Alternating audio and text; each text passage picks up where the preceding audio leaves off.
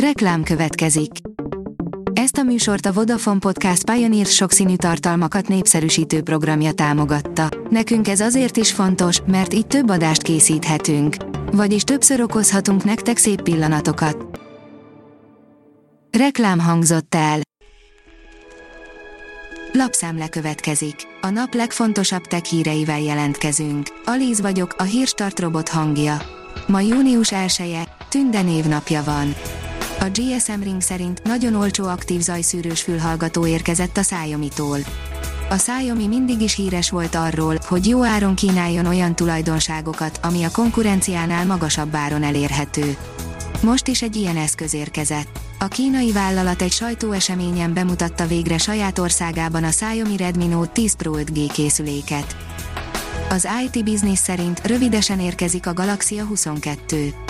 Várhatóan még júniusban bejelenti több országban a Samsung a Galaxy 22 4G és Galaxy 22 5G okostelefon modelleket. Nem gyár többé okostelefont az LG, írja a Digital Hungary. A jövőben háztartási gépek készülnek majd abban a vietnámi gyárban, ahol eddig az okostelefonokat szerelték össze.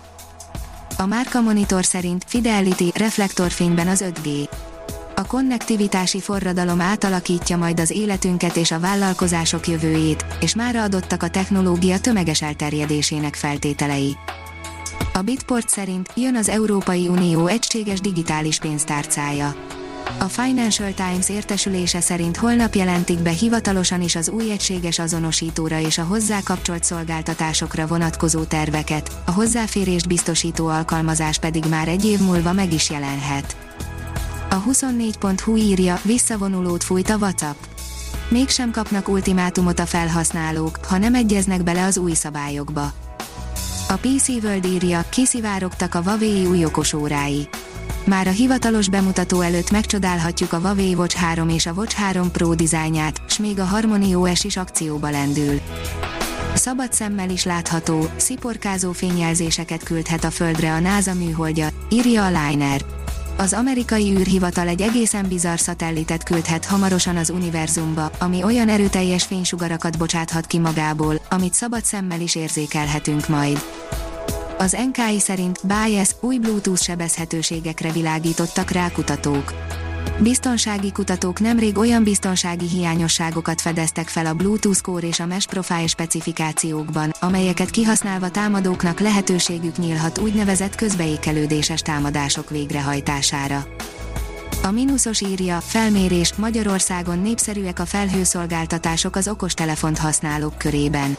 Magyarországon az okostelefont használók körében népszerűek a felhőszolgáltatások, a harmadik helyet foglalják el a telefon leggyakrabban használt funkciói közül, az első helyen a böngésző, a második helyen a térképszolgáltatások állnak, állapította meg egy friss vizsgálat. Innováció a kobotos hegesztésben, írja a New Technology egy robot kiválasztása során, jelen esetben az, hogy hagyományos vagy kollaboratív robotra esik a választás, a leginkább befolyásoló tényező a felhasználás és az iparág jellege. A portfólió szerint tovább emelik a Teslák árát Elon Muskék. A Tesla egyes modelljeinek ára ismét emelkedik az autóipar globális ellátási láncában tapasztalható zavarok miatt, különösen a nyersanyagokhoz kapcsolódóan közölte Elon Musk a Twitteren. A mínuszos írja, 570 millió forinttal támogatják a magyar polgárok egy leltározó robot kifejlesztését.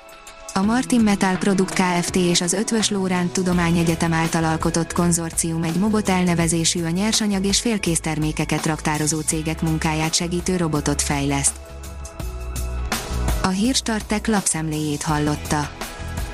Ha még több hírt szeretne hallani, kérjük, látogassa meg a podcast.hírstart.hu oldalunkat, vagy keressen minket a Spotify csatornánkon.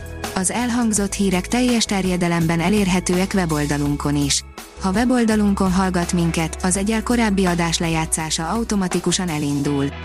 Beállíthatja, hogy az összes korábbi adás, vagy csak az aktuális tematika hírei következzenek. Köszönjük, hogy minket hallgatott!